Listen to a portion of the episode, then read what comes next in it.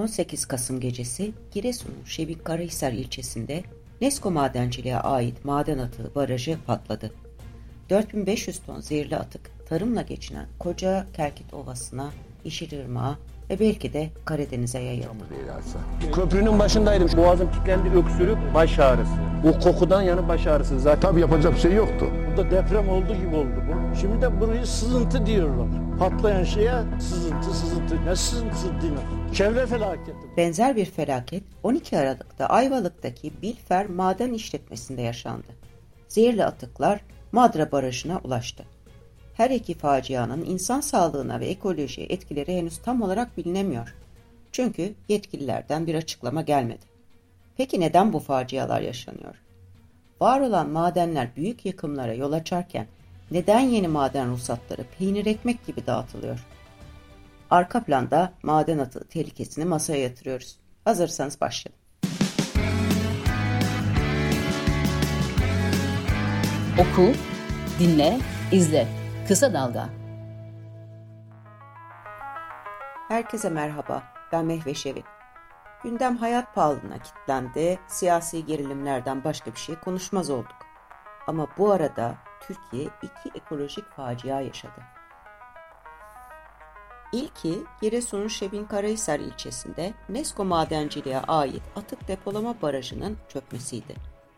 Tema'nın facianın boyutlarını tepeden görüntüleyen videosu sosyal medyada yayınlanmasaydı neler olduğunu muhtemelen öğrenemeyecektik.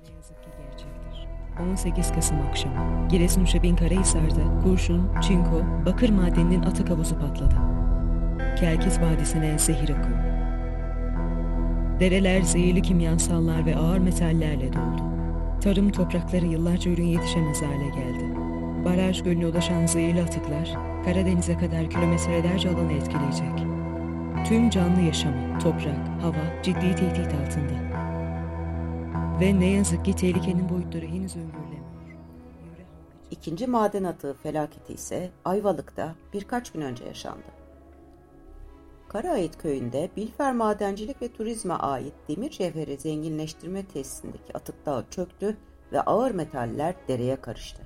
Üstelik dere, içme suyunun sağlanacağı Madra Barajını besliyor. Farklı coğrafyalarda peş peşe yaşanan bu felaketler hem mevcut maden tesislerinin yeri, güvenliği ve denetimini hem de daha fazlası yapılması planlanan madenlerin tehlikelerini konuşmamız için önemli bir fırsat. Tema Vakfı Başkanı Deniz Ataç'a göre benzer felaketler kapımızda. Biz bu şekilde gidersek çok yaşarız bunları. Allah korusun diyeceğim. Yani gerçekten korusun yani. Çünkü bunlar çok büyük çevre felaketleri. Ee, biliyorsunuz birkaç sene önce Brezilya'da oldu. üç yüz kişi öldü.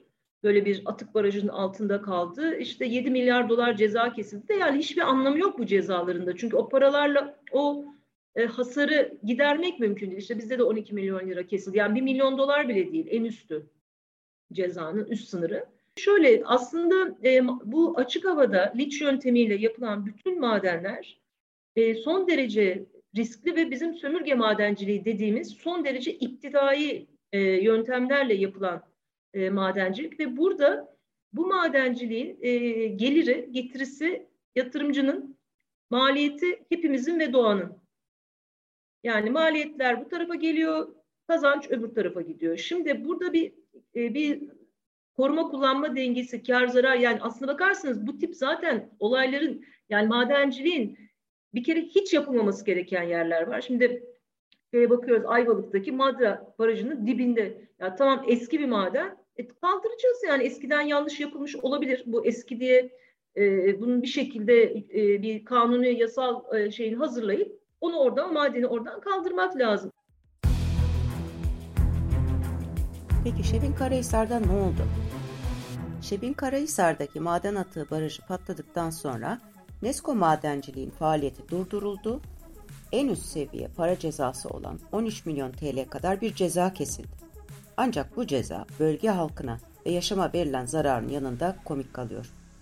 Akşam saat yedi buçuk sıralarında bir gürültü çıktı. Ay ışığında baktık, oraya sel gidiyor yani, çamur değil aslında.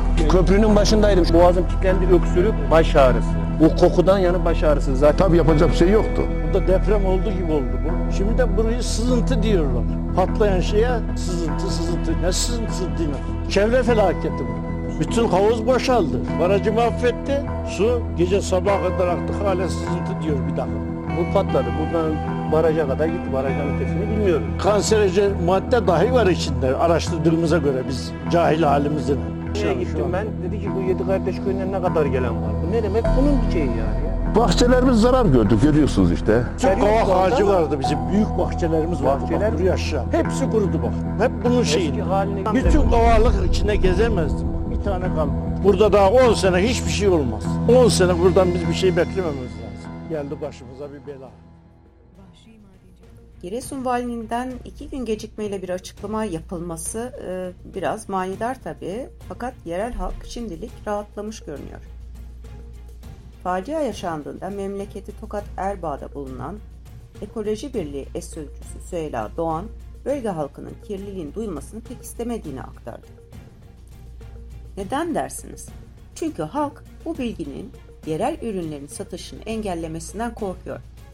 Bölgede buğdaydan baklaya, cevizden elmaya her türlü tarım ürününün yetiştirildiği, Türkiye'nin her yerine dağıtıldığını ve yurt dışına da belki satıldığını düşünecek olursak, felaketin boyutunu ve insanların korkusunu belki daha iyi anlayabiliriz. Şimdiye kadar Yeşiller ve Sol Gelecek Partisi dışında Nesko Madencilik hakkında suç duyurusuna bulunan tek bir siyasi bulunmadığını da belirteyim.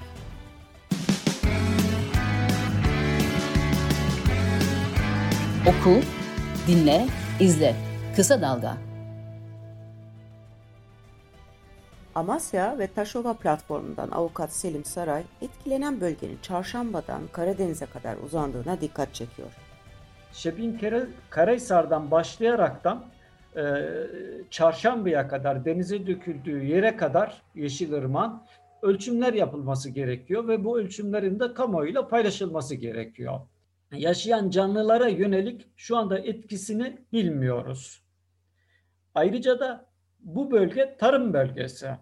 Yani Erbağ e, Bakanlar Kurulu'nun e, Büyükova kabul ettiği ovalardan bir tanesi. Taşova ile bileşiktir e, bu Büyükova mantığı. Çarşamba Ovası'nı zaten söylememize gerek yok. E, yani sayılı e, havzalarımızdan, sayılı büyük ovalarımızdan. Dolayısıyla bundan sonrası için özellikle e, ne kadar etkilendi, işte sulama suyunda kullanılacağından e, dolayı e, ürünlere ne yönlü zararı olacağı, insan sağlığına ne tür bir etkilerinin olacağı tabii ki önemli. Bunların hiçbirisi maalesef hiçbir şeyde şeffaf olmadığımız gibi bu konuda da e, şeffaf değiliz. Bir Gün Gazetesi'ne konuşan Ziraat Mühendisleri Odası Başkanı Baki Suiçmez, kısa vadede bölgede tarım yapılamayacağına şu sözlerle dikkat çekiyor. Atık havuzu ile Kılıçkaya Barajı arasında derenin etrafındaki tarım alanları tamamen çamurla örtülmüş durumda. O çamur kaldırılsa bile onun etkilerin uzun yıllar alacağını düşünerek ilk yıllarda doğrudan tarım yapmak zor gözüküyor. Uzun vadede ise çıkan sonuçlara göre bölgedeki toprağın ve suyun ne kadar kirlendiğini görerek bir yol haritası çizmek lazım.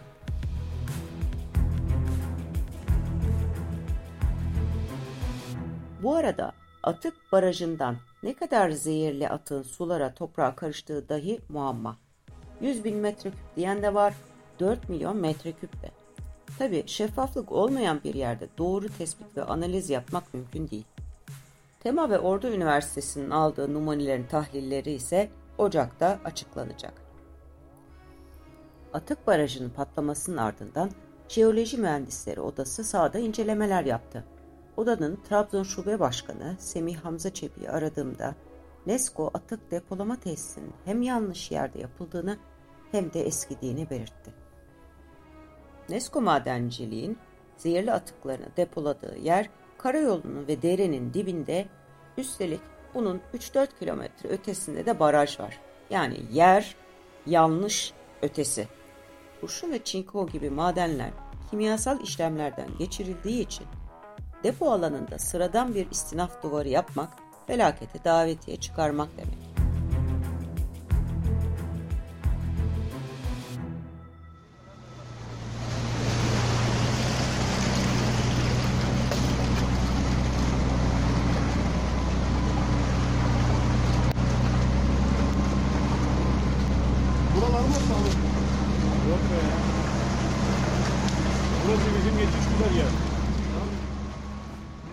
Bu sesler Ayvalık'ta çöken Maden Atık Dağı'nda kaydedildi. Üstelik Bilfer Madencilik ve Turizm A Ş'ye ait bu Maden Atık Dağı bu yıl ikinci kez çöktü. Karaağıt köyünün meralarına el konarak yapılan demir cevheri zenginleştirme tesisi için iki bin yirmide itiraz edilmiş, buna rağmen ÇED olumlu raporu verilmişti. Karaağıt köyünün içme sularında arsenik seviyesi yükselirken Madra Barajına sıfır konumundaki bu tesis korkunç bir tehlike arz ediyor. Bu barajdan bölgeye sulama yapılıyor ve yakın gelecekte Ayvalık'ın içme suyunun da sağlanması hedefleniyor.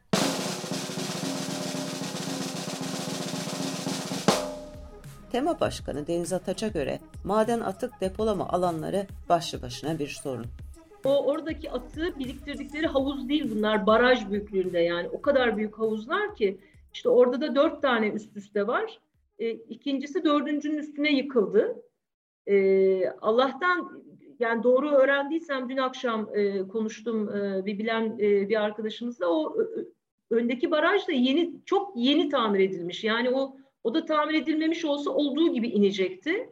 Ve orada yani ama bunlar bak, e, Mehveş her an olabilir. Çünkü Türkiye e, deprem kuşağında, her yer deprem kuşağı Türkiye'de. Şimdi böyle bir şeyin, bir de şu var tabii, bu havuzların iznini kim veriyor, nasıl veriyor, hesap nasıl yapılıyor? Sonra o taşıma kapasitesi bunun hesaplanıp yani kontrol ediyor mu bunu taşıyıp taşıyamayacağı, depreme dayanıklılığı ne kadar? Bunların hepsi koca koca soru işaretleri. Meslek odaları, bilim insanları ve çevre derneklerinin uyarıları dinlenmediği gibi pek çok maden tesisi çevre etki değerlendirme yani ÇED sürecinden de muaf tutuluyor. Avukat Selim Saray, Nesko madencilik faciasının nedenini maden yasası ve ÇED uygulamalarına bağlıyor. Bu çöküşün sebebi, bu çöküşün sebebi bizim maden yasamızda ruhsatlarımız iki bin hektar verilir. Bakın iki bin hektar olarak Maden ve Petrol İşleri Genel Müdürlüğü'nden iki bin hektar olarak ruhsatlarını alırlar. Ama bizim maden yasamız özellikle son on yıldır on dokuz yirmi civarında değişiklik gösterdi. Ve bu şirketlerin lehine olaraktan, doğanın ve insanlığın zararına olaraktan. Şimdi siz iki bin hektar ruhsat alıyorsunuz. Değerlendirmesinin ne olması gerekiyor? iki bin hektar üzerinden bütün çevresel etkilerinin değerlendirilmesi gerekiyor. Maden yasamızdaki ilgili hüküm şirketlere diyor ki yirmi beş hektar. Bakın iki bin hektar neresi? yirmi beş hektar neresi? Niçin yirmi beş hektarı seçiyor şirketler? Onu da izah edeyim. yirmi beş hektar üstünde bir başvuru yaptıkları zaman ÇED gerekli değildir. Kararı alamıyorlar. Ve alamadıklarından dolayı ilk olarak sahaya bu yirmi beş hektar ve ÇED gerekli değildir kararıyla girip, eğer bölge halkı da çok hassasiyetli değilse e, idareye karşı itirazlarını ve savunmalarını yapmamışlar iseler, ilgisiz iseler kısacası, birkaç ay içerisinde ÇED gerekli değildir kararlarını alıyorlar. Ve bunlar ekleme ÇED gerekli değildir kararlarıyla hem yeni atık havuzları yaptıkları gibi hem de ilk yapılan atık havuzlarının duvar yüksekliklerine yükseltiyorlar. Dolayısıyla biriken atık suyun oluşturduğu e, basınçla, ki deprem olmadı, herhangi bir derecede başkaca bir şey olmadı ama havuz patladı. Niçin patladı?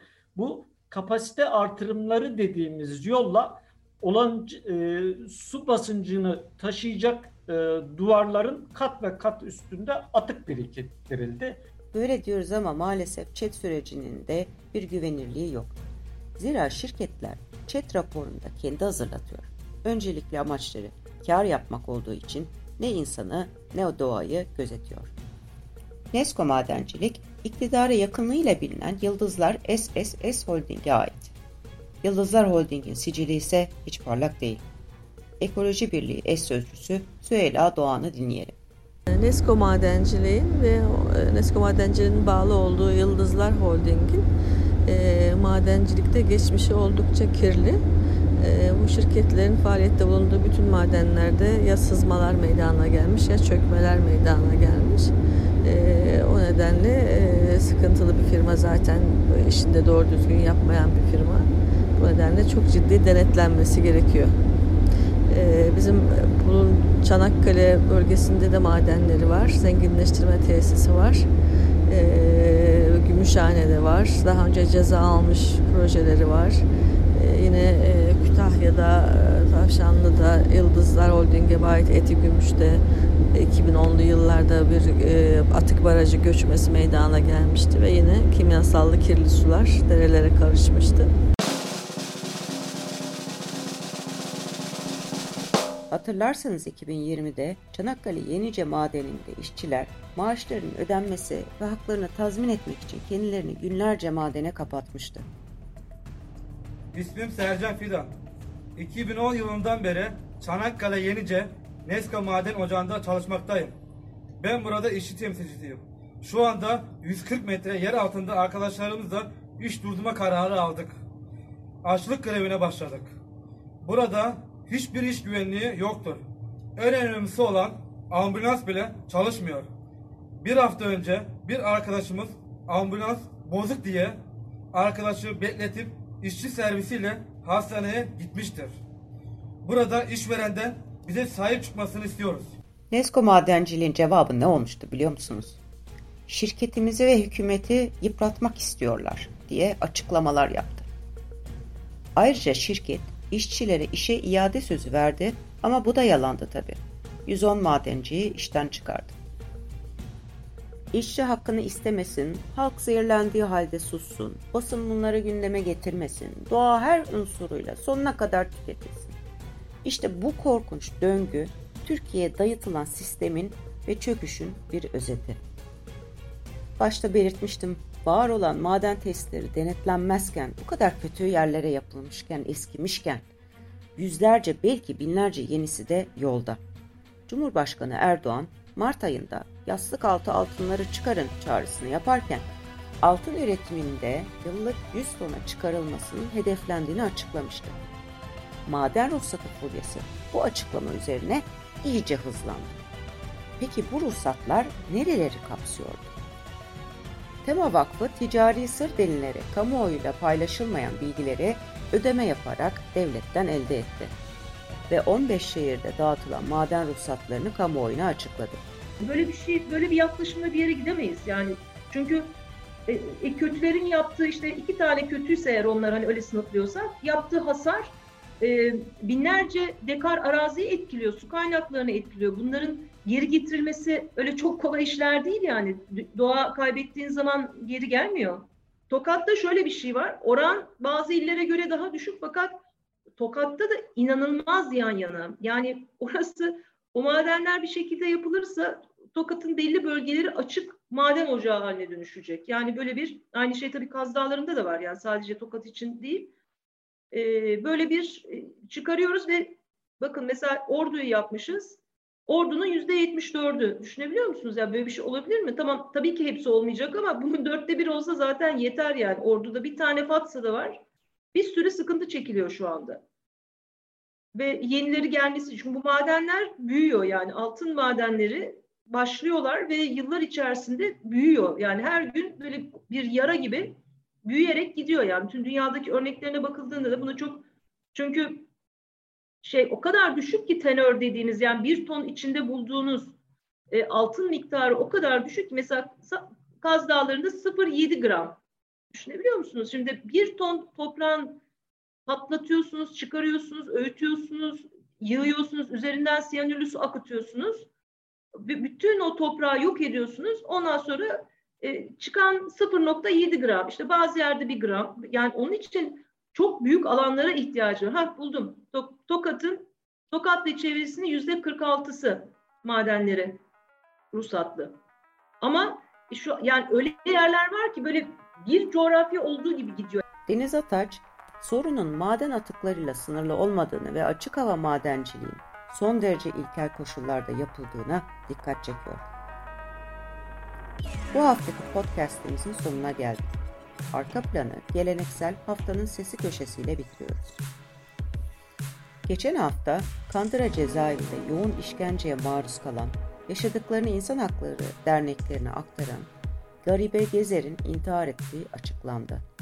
Garibe Gezer cinayeti, ki bu cinayettir, hapishanede, hücrede bir sürü şikayete, bir sürü psikolojik sorunun olduğuna bilinmesine rağmen bir kadın intihar etti deniliyorsa buna kimse inanmaz. Bizim geçmişimiz yıllarca, onlarca insanımızın yıllar boyunca işkencede katledilip intihar ettiği laflarıyla doludur. Bunların hepsinin dokümanları açığa çıkarıldı, sorumluları da bulundu. Bugün bu işkenceleri yapanlar, hapishanelerde tutsaklara eziyet edenler, sokaklarda hakkını arayan insanlara eziyet edenler cezasızlık korumasına sığınarak bunu yapıyorlar. Onlara bu korumayı sağlayan bu iktidardır. Ama Garibe Gezer'in e, cinayetinin sorumluları da esas olarak başta Kandıra Cezaevi Yönetimidir, Adalet Bakanlığı'dır, onlara yol verenlerdir ve aynı zamanda da bu işkenceyi ve saldırıyı yapanlardır. H D P Milletvekili Musa Piroğlu'nu dinlediniz. Umarız Adalet Bakanlığı üzerine düşeni yapar ve Gezer'in ölümü aydınlatılır. Başka ölümlerin, başka işkence vakaların yaşanmaması umuduyla herkese iyi haftalar dilerim. Hoşçakalın. Kısa Dalga Podcast'leri Demet Bilge Erkasab'ın editörlüğünde Mehmet Özgür Candan'ın post prodüksiyonu ve Esra Baydemir'in hazırladığı görseller ile yayınlanıyor. Kısa Dalga'ya destek vermek için Patreon sayfamızı ziyaret edebilirsiniz.